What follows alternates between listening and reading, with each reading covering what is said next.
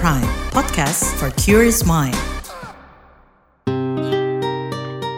Permasalahannya apa nih yang bikin aku jadi sedih, yang bikin aku sering menangis gitu ya. Nah, jadi perlu cari tahu tuh akar masalahnya. Disko, diskusi psikologi.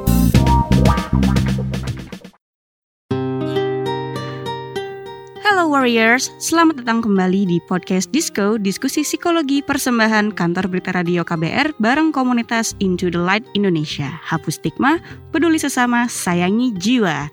Apa kabarnya Warrior? Semoga baik-baik selalu ya dan jangan lupa untuk menjaga kesehatan mau itu fisik ataupun mental. Di sini ada Mine dan juga ada Don. Dan hari ini kita bakal membahas apa ya Don? Kenapa nih Don? Kenapa kamu mukanya sedang agak-agak cembecut cembecut? Mina, lu itu pernah nggak sih waktu sedih gitu ya, lu malah nahan nangis dan akhirnya malah ketawa-ketawa aja gitu? Pernah, apalagi di public space. tapi tapi tuh Lu ya, lagi sedih ya, kok ketawa tiba-tiba? Iya lagi. di studio aku sedang sedih guys gitu. Tapi itu bukannya wajar ya Don ya. Soalnya kan manusia tuh emang suka memendam gitu emosi dan Hmm. kesedihannya. Apalagi kalau yang sering banget gue denger tuh cowok gitu ya. Cowok tuh harus laki gitu. nggak boleh cengeng gitu. Jadi kapan gitu gue ngeliat cowok nangis ya jarang gitu kan. Cuma kata-kata dari zaman kapan sampai sekarang juga masih aja. Apalagi ke anak-anak tuh, kamu tuh cowok, nggak boleh nangis, harus kuat ya. Padahal nangis kan itu kayak apa ya bentuk emosi, ekspresi diri, ya nggak sih? Iya, tapi ya gue setuju dan dan pasti misalnya nih gue tanya lo aja deh, lo kalau misalnya mau diliatin orang ataupun sendiri terus lo nangis, ujung-ujungnya setelah lo nangis lo ngerasa lega gak sih? Lega. Tapi kalau nangis itu emang harus ngeluarin air mata ya enggak dong, gitu kan? Ya menangis dalam hati ya enggak sih, tapi maksud gue, tapi kayak eh, maksud gue tuh kalau lo bisa sampai nangis yang mengucurkan air mata, bukannya emang lega gitu ya? Iya gak sih? lega banget, banget. kayak kayak sudah habis nangis huff ya gitu gak sih Mm-mm. Jadi kayaknya mungkin secara psik- psikologis atau bahkan biologis tuh emang ada manfaatnya ya nggak sih? Ini gue Anabel aja sih sebenarnya. nah kita Iya, kayaknya uh, phone a friend lagi di daripada Iya, kita boleh ngalor deh ya. ngidul nggak Kalau enggak nanti Nggak jadi tertentu. tidak valid gitu ya eh, podcast Bener disco kali banget. ini. Oke, kita mau teman phone kita friend. kali ini siapa nih Teman kita kali ini yang bakalan ikut ngobrolin tentang nangis dan apakah ada manfaatnya itu ada Kak Weni Aidina MPC yang merupakan psikolog klinis dari layanan psikologis online Calm. Halo Kak Weni, apa kabar? Halo Mbak Mine, Mas Don, halo. Hai kakak Gimana nih Kak? Jadi pernah nggak Kak Weni nangis sampai zrot-zrot-zrot ingusnya keluar? Yuh, kalau dibilang nggak pernah itu kayaknya bohong banget ya. itu udah aku dengerin tadi eh, kayaknya memang manusiawi gitu ya. Bahwa ya kita memang manusia biasa yang memang wajar sekali kalau kita nangis gitu ya. Jadi kalau wajar itu satu hal, tapi seberapa penting sih Kak untuk mengeluarkan atau menyalurkan emosi sedih dengan cara spesifik menangis gitu ya Kak? Kita coba bahas pertama dulu ya pertanyaannya. Tadi ada manfaat, ada gitu ya. Nah, kalau ditanya seberapa penting, reaksi emosi itu memang banyak jenisnya gitu ya bisa dikeluarkan dalam berbagai cara ya. Kalau ditanya apakah penting dengan menangis, memang yang paling mudah dilakukan adalah dengan menangis gitu ya. Nah, karena dari kecil gitu ya kita ngomongin perkembangan kita dulu lah gitu ya ketika sesuatu tidak nyaman, memang dalam naluriahnya kita itu pasti akan menangis gitu. Karena memang ya kalau kita ngomongin bayi, oh bayi nggak nyaman pasti kan yang pertama sekali em- kemampuan komunikasinya adalah dengan menangis gitu ya. Dan itu kita pelajari dari kecil banget seperti itu. Sehingga kalau ditanya penting, iya penting. Tapi yang perlu diperhatikan adalah konteks menangisnya ini gitu ya. Nah kalau misalnya terlalu sering gitu ya menggunakan metode menangis sebagai cara untuk mengeluarkan emosi sedih itu kan berarti ada cara yang belum efektif tuh yang dilakukan gitu. Karena kalau bayangkan ya tadi misalnya kayak Kak Mine sampaikan gitu ya lagi sedih di studio gitu ya. Dan tempatnya lagi tidak appropriate gitu ya tidak sesuai untuk kondisinya. Dan kita tanpa berpikir panjang langsung nangis terus di tempat itu. Dan itu sering banget terjadi. Ya misalnya hampir setiap Selasa kami ini karena lagi bawain misalnya tentang apa cerita sedih dan segala macam pasti nangis. Ya itu kan oh, kakaknya capek ya terus-terusan melakukan itu gitu kan. Nah, jadi kalau ditanya berapa penting, penting hanya saja kita perlu untuk mencari juga cara yang lain agar tidak hanya berpatokan ketika kita emosi tertentu keluarnya hanya nangis seperti itu. Kejawab nggak sih ya?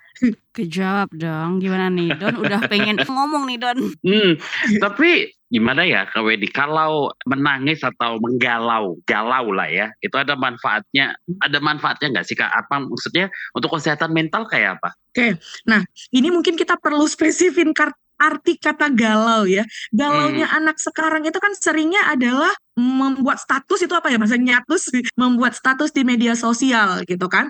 Nah, masalahnya padahal gitu ya, menggalau dengan metode yang tanpa harus publish kan juga ada gitu ya. Kan toh metode yang tadi kita inginkan adalah orang tahu gitu ya. Misalnya, oke berarti perlunya kan cari spesifik teman gitu ya. Kan kita menggalau juga. Benar nggak? Gitu ya. Jadi cerita sama misalnya aku lagi sedih atau Kamine deh lagi sedih, cerita sama Mas Don gitu kan. Berarti kan itu juga menggalau gitu kan. Nah, itu medianya akan lebih clear gitu ya karena kita tidak perlu mengekspos ke ya media sosial yang nggak semua orang pengen tahu sebenarnya tentang apa yang terjadi dengan kita gitu ya. Boleh galau tapi medianya sebenarnya yang perlu untuk kita cek kembali gitu ya pertanyaannya adalah apakah ketika kita membuat status gitu ya, apa yang kita harapkan? Apakah si dia gitu ya, kadang-kadang galaunya karena seseorang gitu ya, si dia ini melihat status kita dan komen. Nah itu ada ekspektasi itu ya. Tapi ketika ekspektasi itu tidak terdapat gitu ya nggak dapet gitu ya nggak nggak terjadi dianya nggak hubungin kita gitu ya. Target tidak melihat status saya. lihat status karena sudah di mute gitu ya. Aduh makin galau kuadrat di mute lagi. Makin galau benar malah yang pengennya terselesaikan gitu kan malah nggak selesaikan ya malah double tadi. Kalau Mas Don bilang kuadrat sedihnya. Udah hmm. lagi galau si dianya apa gitu ya pengen dihubungi dihubungi gitu kan. Mm-hmm. nah jadi double kuadratnya. Jadi menggalau boleh gitu ya. Wajar kita misalnya semua emosi deh apa aja ya galau itu kan adalah kombinasi. Kalau aku bilang dari berbagai emosi. Ya kadang bisa karena galau sedih gitu ya. Galau karena kecewa kok aku nggak bisa ini ya misalnya gitu kan ya. Nah galau itu kan adalah kombinasi dari berbagai emosi jadi boleh banget semua emosi itu kita rasain gitu ya. Dan penting untuk dirasain. Malah kalau kita tidak merasakan apa-apa, mungkin itu adalah orang pertama yang aku suruh yuk yuk langsung yuk ke ruang praktek deh dulu gitu ya. Karena berarti ah. ada sesuatu nih kok dia nggak merasakan apa-apa ya gitu. Ketika kita tujuannya bukan sebatas mengekspresikan tapi mengekspektasikan itu yang jadi bikin beda ya Kak Weni ya karena Betul. kita kan tadi ngebahasnya juga menangis atau menggalau sebagai bentuk ekspresi manfaatnya apa untuk kesehatan mental which is tadi Kak Weni bilang penting dan ya kalau penting berarti aku asumsikan emang ada manfaat baiknya gitu ya untuk kesehatan mental ya.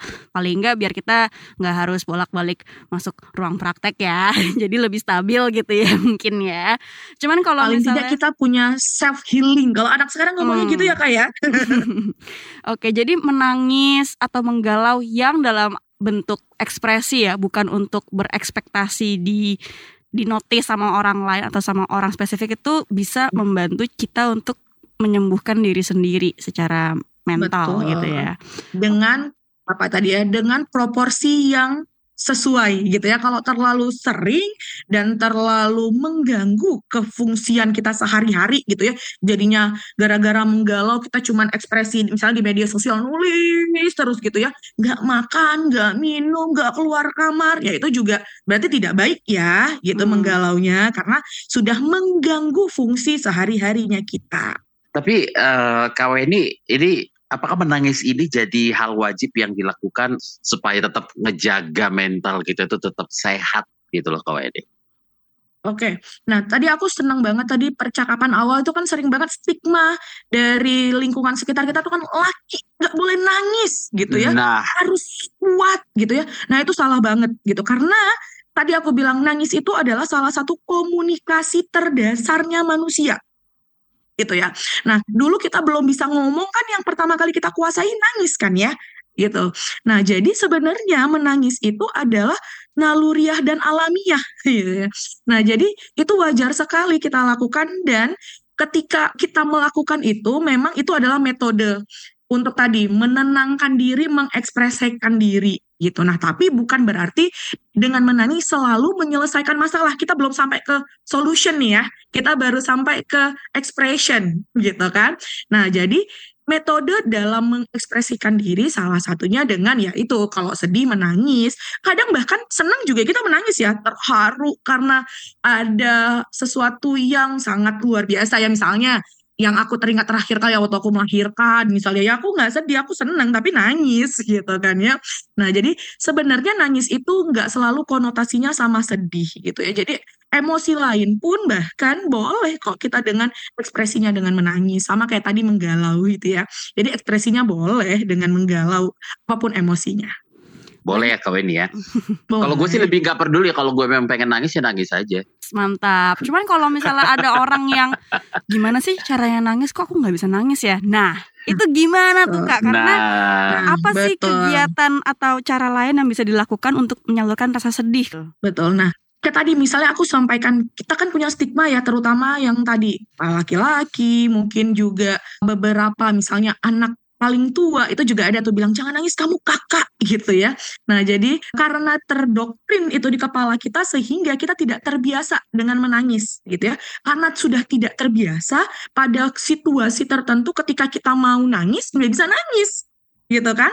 Nah, tertahan tuh kondisinya karena sudah selalu ada di doktrin bahwa nangis itu hal yang tidak baik. Nangis itu konotasinya ke lemah gitu kan ya. Nah, jadi kita sudah menghilangkan si skema itu di kepala kita untuk ketika ada emosi untuk menangis gitu ya. Nah, apa yang bisa dilakukan? Untuk orang-orang yang kalau tadi saya aku ngomongnya adalah tentang kondisi pernah terdoktrin gitu ya. Berarti dia memang perlu untuk rilis dulu nih apa e, menyelesaikan dulu. Apa yang terjadi di belakang-belakangnya dia tadi? Pengalaman berarti kan dia ada luka kalau aku bilangnya. Luka mungkin sama pengasuhan orang tuanya sebelumnya sehingga ada rasa apa ya tidak merasakan emosi apa pun karena selama ini ditahan gitu. Nah, jadi itu yang perlu diselesaikan agar hatinya, jendela emosinya itu terbuka gitu. Karena selama ini tuh kayak ruangan kedap suara gitu ya. Jadi ditahan di dalam itu yang nggak bisa keluar ke mana-mana. Dan mungkin tinggal tunggu suatu pemantik yang kuat untuk meledak tuh. Tapi belum sampai meledak, makanya sekarang dia nambing gitu kan. Kayak mati rasa gitu ya. Nah, jadi dianya nggak menangis. Apa yang harus dilakukan? Yaitu tadi dicari tahu sebenarnya akar permasalahan yang membuat dia kok nggak merasakan emosi apa-apa ya. Ketika misalnya orang lain sedih, kok aku enggak ya gitu ya. Atau ini sesederhana mungkin yang seringnya orang lain sedih misalnya kehilangan orang terdekat gitu ya. Itu kan yang paling sering kemungkinannya kita mer- merasakan sedih dan nangis gitu ya. Aku nggak merasakan ya, padahal ini kondisi yang biasanya harusnya biasanya orang-orang mengalami rasa sedih dan bisa menangis walaupun nggak harus meraung-raung ya menangis yang meratapi gitu enggak tapi mengekspresikan diri. Nah kok enggak? Berarti itu salah satu tanda kita perlu untuk cek diri kita ke profesional tuh. Kenapa ya? Ada apa ya? Ada pengalaman apa ya di aku sebelumnya yang mengakibatkan aku saat ini tidak mampu untuk mengekspresikan rasa sedih dengan cara menangis misalnya. Nah, itu tuh Kak eh, Mine dan Mas Donto yang perlu dilakukan. Berarti dia perlu cari tahu dan biasanya cari tahu ini memang butuh profesional karena kenapa? Karena kita udah menimbun informasi itu di pengalaman-pengalaman sebelumnya yang biasanya itu udah udah dihilangkan dari ingatan kita. Jadi perlu untuk dikorek-korek lagi, dikorek-korek lagi untuk dapetin kenapanya. Aku rasa usia-usia seperti kita ya Don tanpa harus menyebut berapa usia kita itu adalah usia yang pas untuk bisa kita ke profesional. Oke. nah, sebenarnya tidak ada usia, bahkan mungkin ini kali ya kayak terbiasanya daerah kita atau budaya kita gitu ya. ya. Ketika udah besar, udah punya hak terhadap diri sendiri gitu ya. Heeh. Baru rasanya bisa memutuskan aku kayaknya butuh ke profesional deh. Kalau dulu karena kita harus minta izin ke orang tua, kadang-kadang orang tua kita banyak nih klien aku yang misalnya ngapain sih ke sana? Misalnya anaknya udah minta nih mau ke psikolog gitu. Ngapain sih? Kamu emang gila gitu ya kalau Iya. orang-orang tua Stigma. tapi ya semoga dengan edukasi kita nih dengan podcast hari ini gitu ya kita bisa mengedukasi nih orang tua orang tua di sana gitu ya. Kalau anaknya rasanya tanda-tandanya kok kayaknya dia ke- harusnya sedih nggak sedih? Kok dia harusnya gembira nggak gembira? Monggo dibawa nggak apa-apa gitu ya. Dari sekarang sebelum bayangkan misalnya umur dia kita bilang deh 15 tahun itu hari ini gitu ya. Dia baru bisa memutuskan untuk ke psikolog ketika dia misalnya udah punya uang kita bilang deh 24 tahun. Berarti dia kan memendam perasaan tidak nyaman itu dari 15 tahun sampai 24 tahun. 9 tahun loh. Pastinya nggak nyaman dan kalau kita ngomongin kayak luka ya, ibaratnya luka. Mungkin di se 15 tahun itu lukanya kebeset pisau gitu ya. Kebeset kan kena kertas aja sakit ya, kebesetnya gitu. Nah bayangin luka itu nggak diobatin 9 tahun. Bernanah gimana sih luka itu? Waduh, That's a really nice uh, Waduh. metaphor. Oke, ini seru Iya. banget ya. Kita belum selesai juga, tapi kita harus break dulu. Jangan ke mana-mana, tetap di Disco, Diskusi Psikologi. Disko, diskusi psikologi. Oke Google, cariin apa yang lagi trending sekarang dong. Yang lagi viral, yang lagi hits. Aduh kamu ini tahunya cuma nyur doang Lah, dia Aku bilangin Siri nih. Ya sudah-sudah jangan ngambek dong Kamu cukup buka KBR Prime titik ide Lalu cari what's trending Semua dibahas tuntas dengan narasumber yang kredibel Jadi bisa buat referensi kamu Wah iya nih, keren banget ya. Setiap hari lagi. Betul, dari Senin sampai Jumat Jangan lupa hanya di KBR Prime titik ide Atau di aplikasi podcast lainnya Makasih ya Mbah Google. Hei kamu ini, saya masih gadis, kenapa dipanggil mbah? KBR Prime, podcast for curious mind. Come on yo. Buat yang sukanya berhoax You better listen to this one. Check this one out yo. Hati-hati kalau baca kabar Hoax, Jangan langsung disebar kabar yang hoax, Kalau mau tahu kabar benar atau hoax, Dengerin cek fakta yang pasti bukan hoax, Dengerinnya setiap Senin yang jelas bukan hoax. Cuma ada di kbrprime.id. Dan aplikasi podcast lainnya Hoax, Sudah cukup-cukup hoaxnya? hoax, Cukup Jaga emosi, tahan jari, verifikasi sebelum dibagi. Saya Ari Bowo Sasmito, Ketua Komite Pemeriksa Fakta Mafindo. KBR Prime, podcast for curious mind. Disko, diskusi psikologi.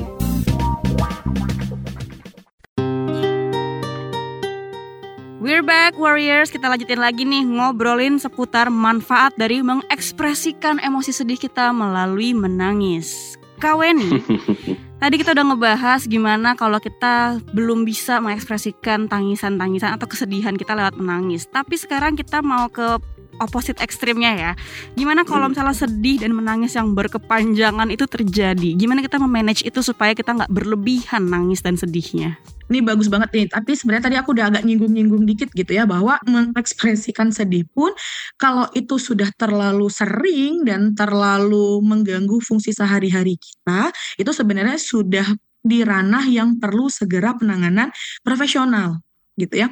Nah, kalau kita ngomongin tentang tadi derajat keparahan lah ya. Kalau tadi kita bilang kondisinya misalnya terbeset pisau gitu ya, perlu betadin doang sembuh gitu ya. Nah, jadi dengan nangis doang sembuh gitu kan. Nah, tapi kalau lukanya itu sudah bernanah gitu ya, memang kita punya diabetes misalnya gitu kan, butuh profesional ya yang mengobati si luka kita ini gitu kan. Karena sudah mengganggu keseharian kita si luka ini. Misalnya jadinya kita nggak bisa nulis misalnya lukanya di tangan gitu kan. Nah jadi ketika nangis tadi sudah terlalu sering terjadi gitu ya sudah mengganggu fungsi sehari-hari kita. Jadi kita susah makan nggak bisa konsentrasi kerja atau bahkan misalnya kitanya nggak mau keluar rumah sama sekali karena meratapi kesedihan itu gitu ya. Nah berlarut-larut dan berlanjut seperti itu itu sudah butuh sekali bantuan profesional.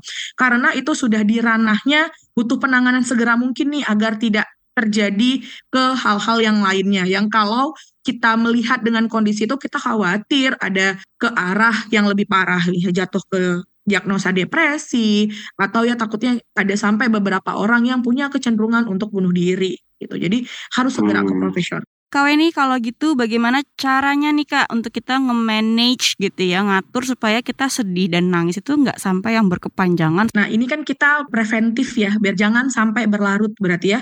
Nah, jadi yang pertama yang bisa kita lakukan adalah sebenarnya kita perlu berbagai metode ekspresi emosi yang juga perlu kita pelajari dan cari tahu gitu ya. Nah, banyaknya anak-anak sekarang itu galau buat status gitu ya. Padahal bisa jadi ketika kita galau, misalnya pertama cari teman. Gitu ya, teman terdekat yang bisa membantu kita untuk sharing kondisi kita gitu ya. Jadi emosi yang kita rasakan itu kita bisa keluarkan dengan metode lain selain buat status dan menangis. Sehingga kita misalnya dapat validasi perasaan dari orang lain sehingga kita bisa tenang karena didampingi oleh teman terdekat misalnya. Jadi bisa cari teman tuh Kak. Gitu ya. Yang kedua, kita juga bisa cari metode lain. Misalnya, ini mungkin setiap orang personalize ya tergantung kesukaannya. Ada yang suka membuat diary gitu ya nulis gitu kan. Nah, untuk mengekspresikan diri dia gitu ya, mengekspresikan emosinya dia gitu ya. Ada orang yang sukanya menggambar gitu kan ya untuk mengekspresikan emosinya gitu ya. Jadi ketika kita membicarakan tentang emosi biar jangan berlarut berarti kan perlu ada solusinya nih untuk kita tahu nih akar permasalahannya apa nih yang bikin aku jadi sedih, yang bikin aku sering menangis gitu ya. Nah, jadi perlu cari tahu tuh akar masalahnya apa. Sehingga bisa kita dapat solusinya dan bisa dipraktikkan di kehidupan kita sehari-hari. Selain tadi kita udah sharing sama teman dan bisa mengekspresikan emosi dari metode lain seperti misalnya menulis dan juga menggambar. Oke, aku suka banget dengan banyaknya hal-hal yang bisa kita lakukan selain dari nangis tanpa Iya nih, iya ah. kan tanpa bilang Ah. bahwa nangis juga hal yang haram ya. Jadi maksudnya Iya. ini tambahan-tambahan amunisi kita nih untuk ngelakuin support system, eh, nulis atau Iya. makan gitu Gue ya. belum nemu lagi. Ah, aku harus ketemu Kak Wedi nih. Gimana cara mengekspresikan kesedihanku selain menggalau di sosial media? Nah, bagi yang ingin bercerita lebih lanjut, bisa aja langsung download aplikasi Calm di App Store dan juga Google Play dengan ketik K A L M pada bagian pencarian ya. Jangan lupa buat follow juga nih sosial medianya seperti di Instagram at get.calm atau juga di Twitter di at get. Calm karena kita perlu cerita. Thank you banget Kak Weni untuk sesi kita hari ini ya dan udah mau untuk sharing tentang manfaat dari menangis atau mengekspresikan emosi sedih lewat menangis di episode kali ini.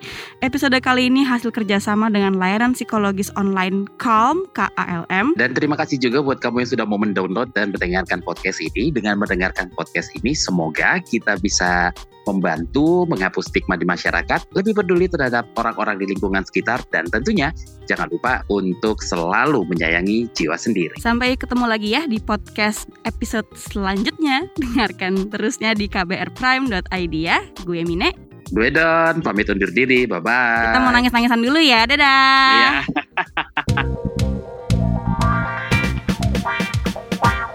Disko, diskusi psikologi.